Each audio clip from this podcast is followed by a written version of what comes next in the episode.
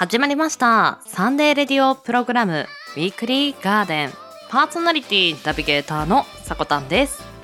ワンウィークしがつさんじゅうにち日曜日からごがつむいか土曜日、このいっしゅうかんぶんの情報のお届けとなっています。今週の記念日の担当は私さこたんとふみちゃんのダブルヘタです。ふたりのクロストークで記念日の情報を届けていきます。どんな記念日が飛び出すのでしょうか。番組最後までお付き合いいただければと思います。はい、こんにちは。ゴールデンウィーク幕開け、いかがお過ごしでしょうか。最大ですと今年にせんにじゅうさんねんのゴールデンウィークはきゅうれんきゅうですね。昨日からゴールデンウィークに入ったという方で、ごがつなのかまで休みだよという人はきゅうれんきゅう、はあ、おめでとうございます。もう幸せ者ですよ私はゴールデンウィークね、関係なくお仕事に励ませていただいております。はい、皆さんもね、あの仕事勢の方はね、一緒にね頑張っていきましょうまあいろんなね状況の方が入り乱れるのがゴールデンウィークかなと思うんですが、もちろんねゴールデンウィークお休みでもなかなか予定を立てれなかったという方もいると思うので、今日はゴールデンウィークにお家で過ごすインドア派の方におすすめ情報というトピックスをお話ししていきたいなと思います。皆さん休日ってお家で過ごすとき何をされていますでしょうか。まあ私ですと本当に趣味が、まあ、こういったラジオ配信であったりとか、あとはねちらほらお話しさせていただいてるんですけど、観葉植物がさんじゅっしゅるいもう今さんじゅっしゅるい超えたんじゃないかなと。あとインコもね何気に今ごわいるんですよね。っていうところで、まあその飼育のお世話と、あとは観葉植物のお世話と、まあまあまあ家にいればずっと世話をしている状態。あとはほっと一息つくときにコーヒーを入れたり紅茶を入れたりね、気が向いたら本を読む、まあ音楽を聴く、ラジオを聴く、まあそんなことをしながら家事をするみたいな感じで過ごしているんですけれども、家にいるとなかなかダラダラしてしまって、あの物事が進まないというか、ちょっとメリハリがつきにくいなという方もぜひこの情報をね聞いて、このゴールデンウィークにはこれをするぞなんて思っていただけたらと思います。では紹介していきましょう。まずは一つ目です。お家でグランピング。これお家でグランピングって何するのかなと思ったんですが、今アウトドアグッズってめちゃめちゃおしゃれで、まあ、野外で使うために頑丈な作りにもなっているんですけど、お部屋の中でも使ってもいいんじゃないっていうところで、窓を開けたり開放的な雰囲気にお部屋をしつつ、グランピング、まあアウトドアグッズで気持ちを盛り上げるというのがお家でグランピングというらしいです。ぜひぜひやってみるのはいかがでしょうか。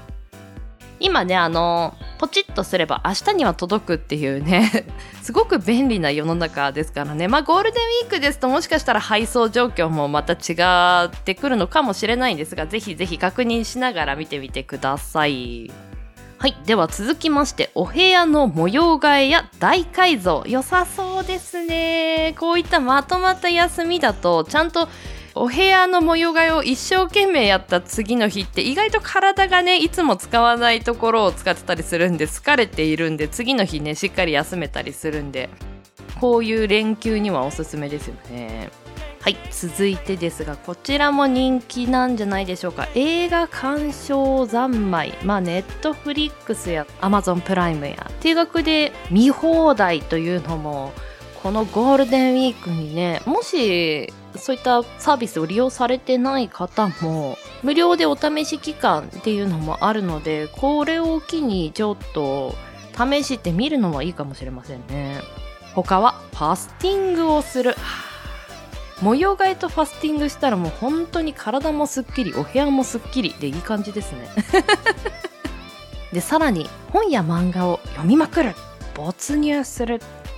まあ、何個か紹介させていただいたんですけれども、ぜひぜひまだ予定のない方は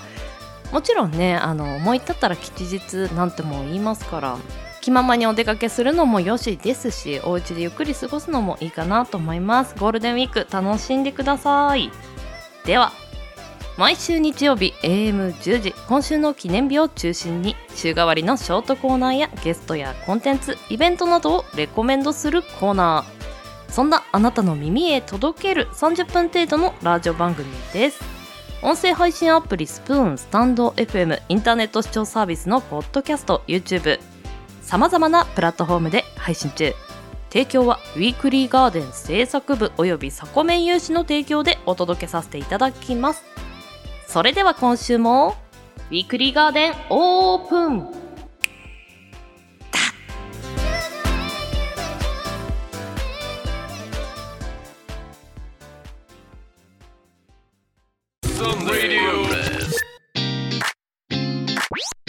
サンデーラディオプログラムウィークリーガーデン。ウィークリーガーデン。エンジョイ。さまざまなね、あの考え方ができるっていうのがリフレーミングとも言います。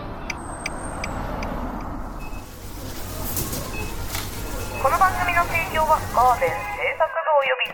ン制作部およびサコメン有志の提供でお届けさせていただきました。いつでも聴ける。だから楽しい。ウィークリーガーデン。毎週日曜日午前じゅうじ。各音声配信サイトでオンエア。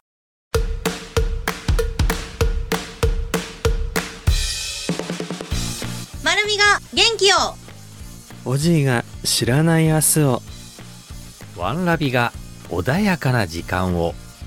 のんが未開拓な知識をお届け。詳しい情報は公式ツイッターおさこの部屋で検索。あなたの日常に色とりどりの声のオリジナルラジオ。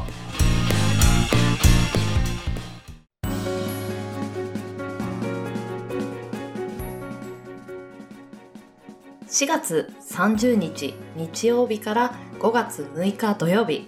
今週の記念日です。こちらは一般社団法人日本記念日協会のホームページに記載されている協会に登録された記念日を紹介していきます。今週全体の項目数ははちじゅうごこうもくでした。担当はさこ担当ふみです。よろしくお願いします。懐かしいね。懐かしい。久しぶりにこんな元気に名前言ったあのー、ね、サイドバイサイドでは雰囲気作ってるもんね。そうなんですよ。ちょっと部屋を薄暗くしてね、まあ、たまにアロマキャンドルなんか焚いちゃったりしてエモい感じでやってるんですけど、今部屋の電気高光ですからねから役作りみたいなところからやってるんだねちなみにふみちゃん、自分のね、あのー、アカウントからも番組発信されてるじゃないですか。はいはい。番組名言っちゃってくださいよ。パントリーラジオですね。はい、そうですそうです。そちらの方はどういうロケーションでやってるの？それは今と変わらず結構電気ちゃんとバッチリつけて、お明るい感じでやってますね。へー、これは配信者さんたちの参考になるんじゃないですか？なるのかなでも雰囲気作りって結構大事だなってサイドバイサイドやり始めてから思うようになりましたね。おー、なるほどな。私あのほなこのウィークリーガーデンとポッドキャストの方のモノレキ、はい、あっちとこっちでもやっぱりちょっとチャンネルが違う。うんうんうん、確かに、うん、声のチャンネルは違うんだけど、結構その切り替えは私はあまり雰囲気はいらないかもしれない。あ、本当ですか？うん、なんかこっちって思うとそっちの声が出るみたいな。あ、そうなんだ。プロですね。なんだろうね。適応能力適応能力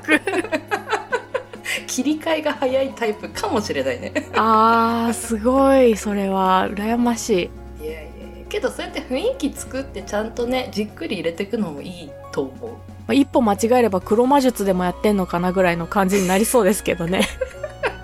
どうしよう、なんかあのフォトラジオ寿命とかね、捉え始めたらなんかブツブツ言ってるみたいなよく聞き取れないなみたいな聞き取れないはい、まあ、こんなところで久しぶりにふたりでクロストークで記念日をお届けしていこうと思います。はい、では改めまして今週の記念日を見ていきましょう。まずは本日しがつさんじゅうにち、協会が制定した項目数はななこうもくです。この日に紹介する記念日が王子マリンロードよんさんまるの日。見ていきましょう。はい、岡山県玉野市の玉野商工会議所と岡山県倉敷市小島の小島商工会議所さんが連名で制定されています。王子マリンロードよんさんまるは玉野市と倉敷市の小島をつなぐ国道よんひゃくさんじゅうごうせんを利用した相互誘客の一環として瀬戸大橋開通さんじゅっしゅうねんの記念の際に公募され名付けられた愛称で、宇野港から小島観光港までの道です。記念日を通して両地域の知名度の向上と観光復興に役立て、さらに ピーアール につなげていくことが目的です。日付は王子マリンロードよんさんまるが国道のよんひゃくさんじゅうごうせんであることからしがつさんじゅうにちとしたものでした。なんかゴールデンウィークに突入するような日だったので、ちょっと旅行っぽい記念日をね取り上げていきたいなと思って、この国道よんひゃくさんじゅうごうせんの記念日をしがつさんじゅうにちに設定するって面白いなと思って。確かに国道が記念日になっていくんですね。そうそうそうそうそう。あのこの道走るとすごく景色がいいよねとか、なんかそういう好きな道って結構あったりするじゃないですか。はい。うん、なんか旅行の、まあもちろん美味しい食べ物を楽しむのも旅行の一つだし、景色を見るのも一つだけど、なんか道を楽しむっていうのもいいなと思って選ばせていただきました。では続いてごがつに入ります。ごがつついたち月曜日です。協会が制定した項目数はじゅうろくこうもく。この日は令和の始まりの日でもありメーデーでもあります。まあ、メーデーというのはアメリカシカゴで労働時間をはちじかんにしようというストライキが起きたのがメーデーなんですけど、まあ、これがせんはっぴゃくはちじゅうねんだいの出来事で、メーデーって今でも結構聞くワードじゃないですか。確かに聞きますね。ね、それがもうひゃくよんじゅうねんまえの出来事が今なおまだ皆さんの中に認識があるっていうのが面白いなとは思うんですが、まあそんなあのメーデーに紹介するのが恋が始まる日ちょっとね堅苦しい入りだったのにすごくまろ、まろやかな記念日お届けしていこうかなと思うんですが、はい、はい、紹介します。女性の美容と健康、そして快適な日々のために生まれた店のエルシー ラブコスメティックを運営する株式会社ナチュラルプランツさんが制定されています。女性の恋を応援している同社が男子の立身出世を願う恋のぼりを女性向けにアレンジした恋のぼり、あのー、最初の恋のぼりはまあ、お家とかで飾られているごがつの恋のぼりで、後の恋のぼりの恋という字が恋愛ので、まあ、恋ですね、恋のぼりの恋の成就を願うことが目的とされています。日付はごといちで恋と読む語呂合わせからごがつついたちに制定されていました。ゴールデンウィークにデートする人もいるのかな。あ、ごめんなさい、ちょっとなんか音がプツプツしちゃって。ああ、やっぱりあのこういう遠隔収録だとね都合、都合の悪いことだと聞こえないみたいなこれ地雷なんかな地雷まあまあ恋が始まる日、なんか異性にこれされるとときめくとか、こういう一面を見るとときめくとかなんかありますか？ときめく瞬間か、うん、ここからにじかん経つんでしょめっちゃないやみたいな私はまあなんだろうな、魅力的に見える人はやっぱり挨拶がしっかりスマートにできる人、うんうんうんうん、なんか爽やかな笑顔でよろしくお願いしますみたいなあー、うん、あれがやっぱりちょっとおどおどたどたどしてると、それはそれで後からね可愛い一面だったなみたいになればいいけど、うんうん、やっぱり第一印象って大事かなって思っちゃう。挨拶って一番大事ですもんね。皆さんの恋が昇るといいですね。恋昇り。続きましてごがつふつか火曜日です。協会が制定した項目数はじゅっこうもく。この日に紹介する記念日がコツコツが勝つコツの日です。うーん、なんか早口言葉みたいな確かに早口言葉感あるわ不動産の売買や仲介などを手掛ける株式会社日本在宅さんが制定されています。愚直に謙虚に働き感謝の心を忘れないという同社が最も大事にする価値観を表現したスローガン、コツコツが勝つコツの言葉を社内外の人に多く知ってもらうことが目的です。日付はごとにでコツと読む語呂合わせから制定されていました。なおコツコツが勝つコツは同社により商標登録もされているようです。はい。コツコツが勝つコツ言ってみる。コツコツが勝つコツ、意外といけた。確かに早口言葉っぽいリスナーさんにもちょっと挑戦していただきたいですねですねまあここでちょっとふたりで話していきたいのは、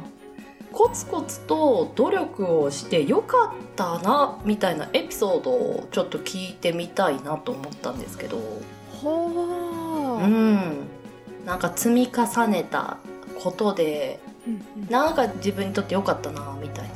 仕事の話になるんですけど、ほいほい、結構毎月、うん、この前の月のデータを出してほしいみたいなのをコンスタントにやっている時期があったんですよ、うんうんうん、でそれがある月からパタッとなくなって、頼まれなくなったってこと？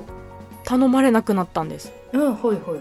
でもなくなったみたいなのをちらっとは聞いていたんですけど、なんとなくこういつもの習慣でずっと続けてたんですよ、時間を見つけて、うんうんうんうん、そしたらなんかある月であの木が変わるっていうタイミングだったみたいで、先方が、うんうん、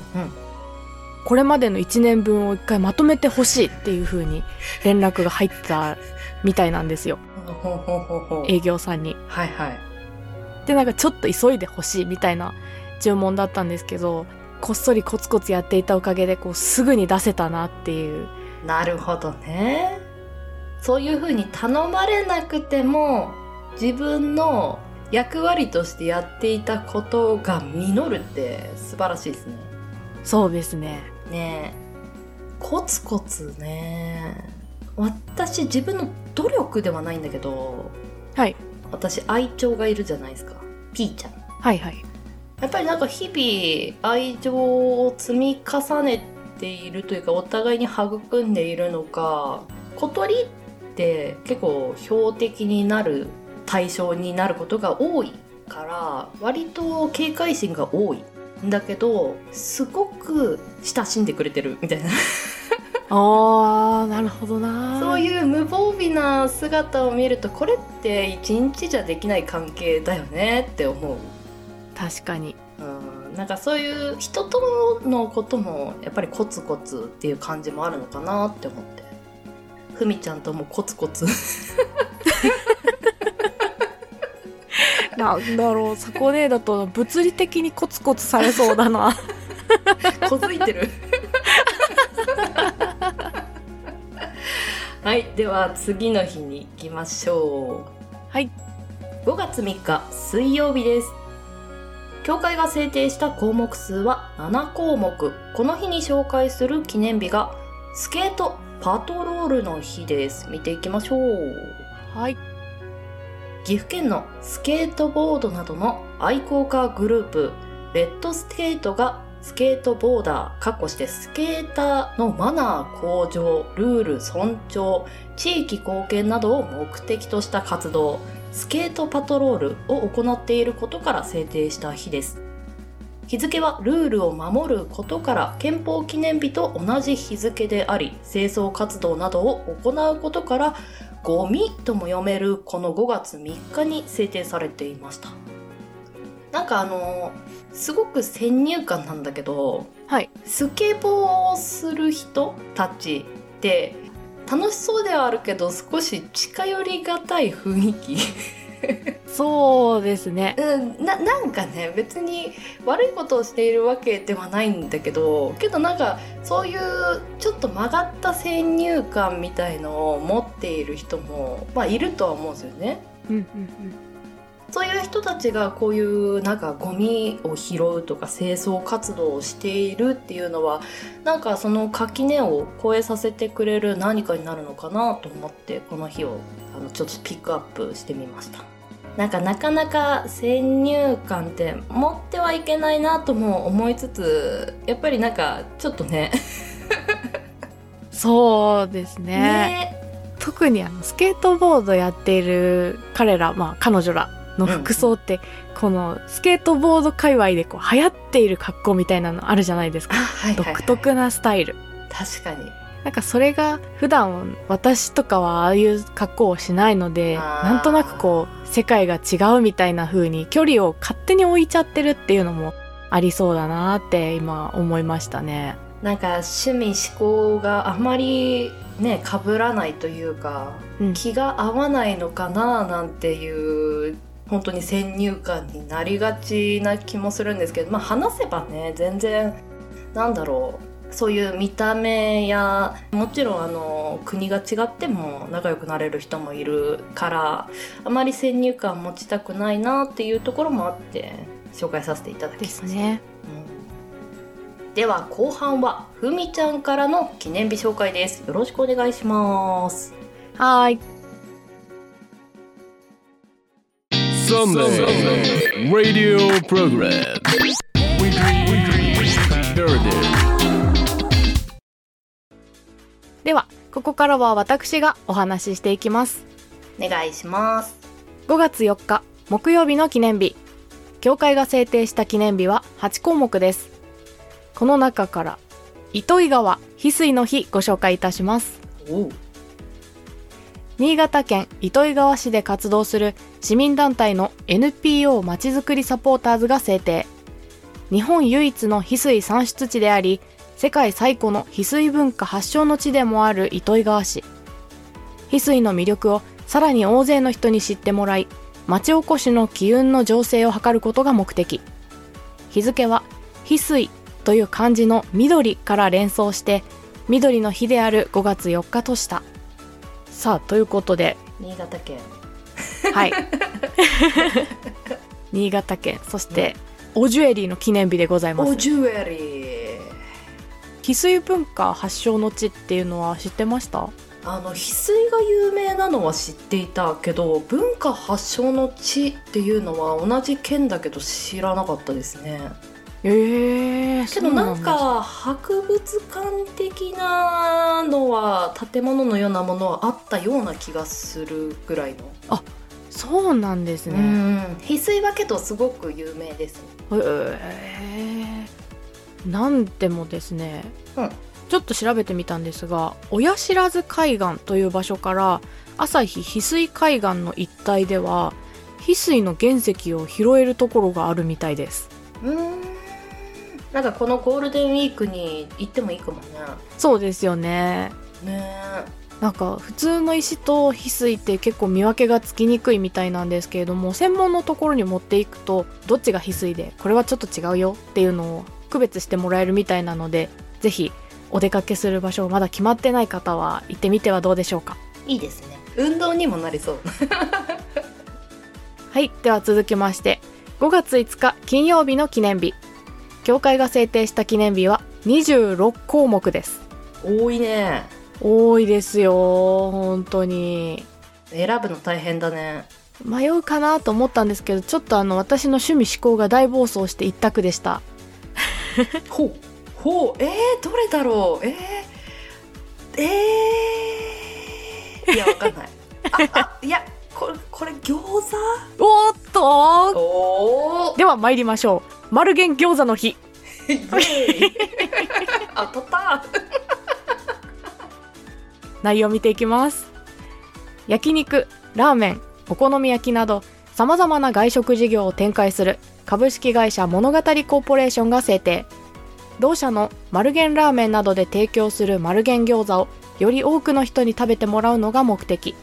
日付は家族みんなで味わってもらえるとの思いからごがついつかの子どもの日としたもので、ゴールデンウィークの繁忙期に店内だけではなく持ち帰り餃子、冷凍餃子の販売促進も目指しているということでございます。はい、もう本当に趣味思考だね。趣味思考大爆発でございます。この収録をするふつかまえですね、実際に食べてきました。おー、レポーターじゃん。そうなんですよ。結構あの餃子専門店とかも一人でフラフラっと行っちゃうぐらいの餃子好きなので、うんうんうん、やっぱり口にはしておかないとということで行ってきました。ほう、ラーメン屋さんの餃子っていうのを目的であんまり行くことがなかったんで、うんうんうんうん、どんな感じになるのかなと思ってたんですけど、うん、あの王道の餃子っていう感じですね。そんなに皮が分厚いですとか具にちょっと変わったもの入れてますっていうのはなくて、なるほど。そう、どっちかっていうとラーメンのサブとして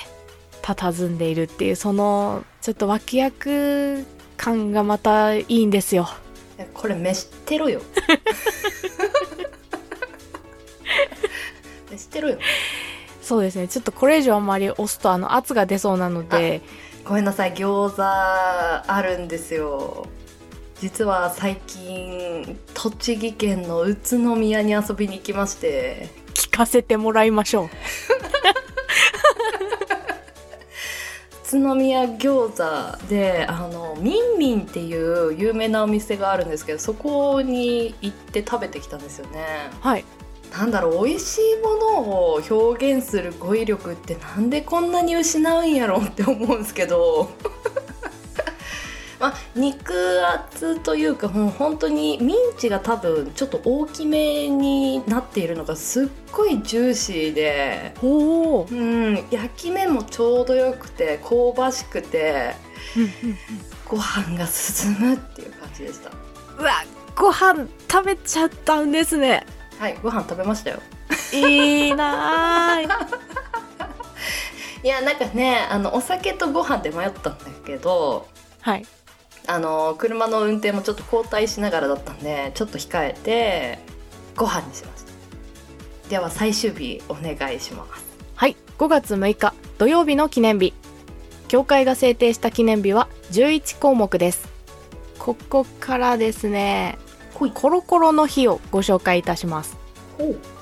日用家庭用品の製造販売などを手掛ける株式会社ニトムズが自社で開発した粘着カーペットクリーナーコロコロの商標出願をしたせんきゅうひゃくはちじゅうごねんからにじゅうごしゅうねんを記念して制定。日付はごとろくでコロコロのコロの語呂合わせから、コロコロは楽にきれいにお掃除ができるツールとして粘着カーペットクリーナーの代名詞となっている。コロコロ使いますか？週によんかいは稼働してるんじゃないかな。おお、大活躍。それこそさっきセキセイインコの話をしたけれども、餌が少し飛び散るので、はい、ね、なんか飛び回ってると羽とかもやっぱり落ちちゃうんで、テレビ見ながらコロコロってしてる感じで。そうか、うん、ペット飼ってるご家庭だと大活躍するかもしれないですね。だと思う。ふみちゃん、なんでコロコロの日選んだの？私もサコネと一緒で、まあ、鳥ではないんですけどうちで犬を飼ってるんですよ、うんうんうんうん、もうそろそろ会社行こうかなっていう格好の時に犬にじゃれつかれたりするとやっぱりこうジャケットとかに毛がつくんですよ。でもう家出るのにっていうタイミングでそういうことをされてしまうとやっぱコロコロでもう体中をちょっと撫で回して。そうそうそうです。なるほどね。ジャケットとかだと余計目立つしね。目立ちますね。まあ私も昨年もコロコロよく使うっていうことだったんですが、うん、なんかたまにいちまいめくった後入り口わかんなくなるなみたいなのありません？あるね。ありますよね。あのサランラップ現象というんでしょうかね。次どこだよってなるあれ。確かに。なんとかならないかなと思ってもうついでだからいろいろ調べてたんですけど、はいはい、剥がした直後に、うん、次のいちまいロールされている表面を角っちょを持っていっセンチくらい折っちゃうとあの入り口がわからなくならない。なるほどね。裏技を発見してきましたので、ぜひあの今後迷いそうになった時はちょびっと折ってみてください。先にね先手を打っておくスタイルみたい。あ、そうですそうです。では協会が制定したしがつさんじゅうにち日曜日からごがつむいか土曜日までの記念日をご紹介いたしました。来週の今週の記念日の担当はワンラビさんです。ここまでの担当はサコ担当ふみでした。またねー。コロコロコロコロコロコロコロコロ。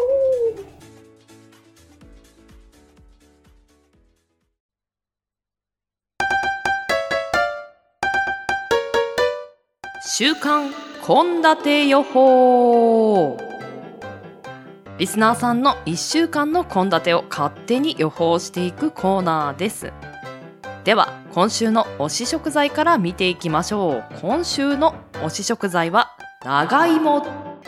長芋は旬がいちねんににかいあり、秋掘りと言われるじゅういちがつしょじゅんからじゅうにがつにかけて収穫されるものと、春掘りと言われるさんがつからしがつが収穫時期のものがあります。この秋掘り、春掘りの切り替え時期はごがつ頃となっているようです。ちなみにふたつの特徴としては、秋掘りがみずみずしい食感が特徴。春掘りは熟成が進んでいるためコクがあり、濃厚な味わいがあるそうです。ビタミン ビーワン、ビタミン C、食物繊維、カリウムが比較的多く含まれていて、栄養価が高く山うなぎとも呼ばれています。中国では需要競争の漢方薬などにも配合されています。ではこんな栄養たっぷりの長芋を取り入れたいっしゅうかんのレシピを見ていきましょう。まずは本日日曜日、本日はサワーの日でもあることから、鶏の唐揚げと長芋のガーリックバターソテーでいっぱい決めるのはどうでしょうか。こってりした味付けがさっぱりしたサワーと合いそうですね。そして月曜日、こちらも記念日に釜飯の日があります。そのことからごぼうと牛肉の炊き込みご飯、そして鮭の南蛮漬け、あーいいですね。火曜日はカレーの煮つけ、具だくさんの豚汁。水曜日は推し食材の長芋とろろご飯とレンコンのはさみ揚げ。木曜日はとろけるハンバーグの日でもあることから、ハンバーグと副菜に貝割れ大根の鶏ささみのキムチあえ。少しピリ辛なのもこの時期取り入れたいですよね。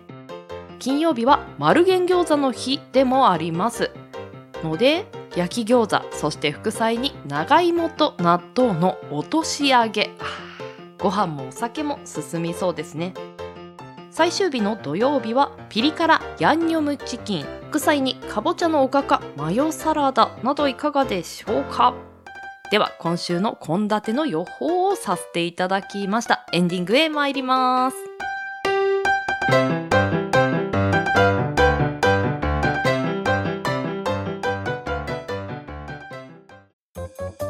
パントリーラジオのふみです。パントリーとは食料品、調理器具などいつか使うものをしまっておくスペースのこと。この番組ではあらゆるテーマの雑学や社会心理学、人体の不思議などいつか役立つであろう情報をお届け。お便り応援メッセージは Twitter アカウントアットマークふみアンダーバーパンラジを検索。パントリーラジオ略してパンラジ、今のところは不定期で配信。ぜひ遊びに来てみてください。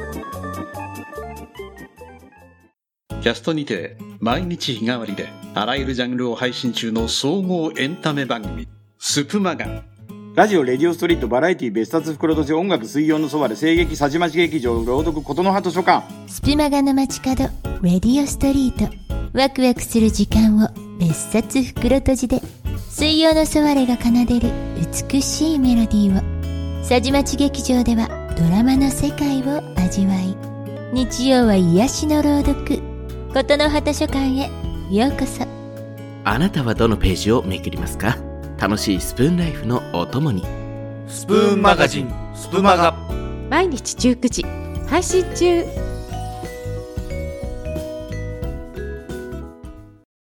私たちが作ってます。みんな一周するんだよね、パーソナリティが。でそれでじゅうにがつからこのいっかげつ、まあ、パーソナリティとしてももう少しクロストークの相手も意識した方がね、会議によってまとめ方とまた考える、つける言葉じゃないけど、うん、なんかそういうのをちょっと変えるような、まあ、そういう台本作りの資料というか、うん、えーまあ、それを出してもらうことで、その前の放送とかなんかこう聞いてて、なんか名言のリストアップ話の振り出しから行ったので、ウィ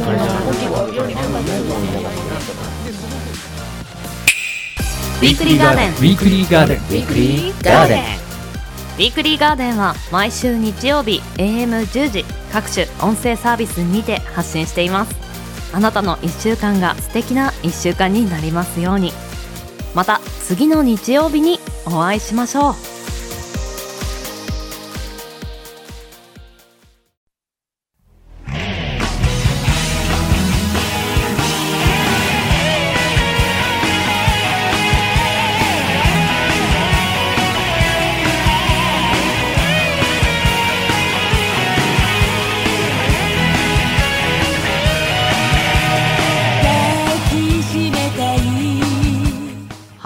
本日もクロージングのお時間です。ウ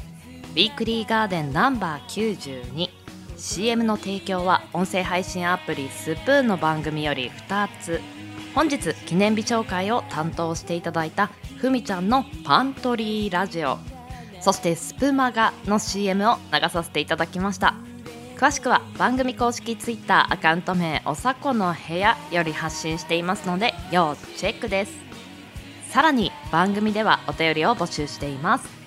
ツイッターアットマーク よんケーティーオーアールワイティーオーアールワイ 四季とりどり、こちらの方に投稿フォームが設置されていますのでアクセスお願いいたします。ふたりでの記念日紹介久々だったんですけれども、いかがでしたでしょうか？ゴールデンウィーク予定のない日とかにね、ぜひぜひ何かきっかけになっていただけたらなと思います。では先週ウィークリーガーデンナンバーきゅうじゅういちにいただいたメッセージ紹介していきます。山田正樹 Y 列車 S 列車で行こうさんより、駒ヶ根ソースカツ丼、ソースの味が絶妙で美味しいですよ。ソースカツ丼うまみソースで検索するとソースが通販でも買えますと。はー、ご当地ソースカツ丼ってすごく今種類が豊富というか、いろんな地域で催しがされていますよね。そのソースカツ丼の食べ歩きなんていうのも全国行脚にいいんじゃないでしょうか。面白そうですね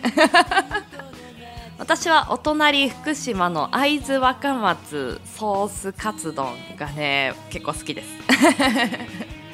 けど、こういったソースがネットとかでも買えるっていうのは行かなくても味わえるので試すハードルが下がりますよね。山田正樹さんコメントありがとうございました。そしてアコと R のなんとかラジオさん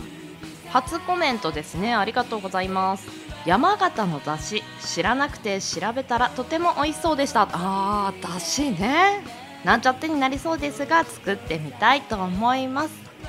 アコと R さんありがとうございました。山形のだしぜひ作ってみてください。そして桜島しおんさんより、今普通に志布志市を走っていますと先週おじいさんが志布志市に、ね、ついてお話ししていたのでちょうどだったんでしょうねこういったのもラジオの面白いところですよね。しおんさんコメントありがとうございます。では人生に花と緑を楽しむひとときを、ここまでのお相手はさこたんです。この番組の提供はガーデン制作部およびさこめん有志の提供でお届けさせていただきました。皆さん良きウィークリーを。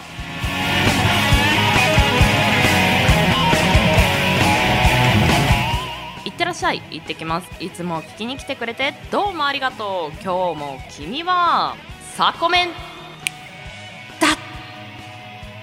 次の放送はゴールデンウィーク最終日となります。ぜひこのいっしゅうかん楽しんでください。いってらっしゃい。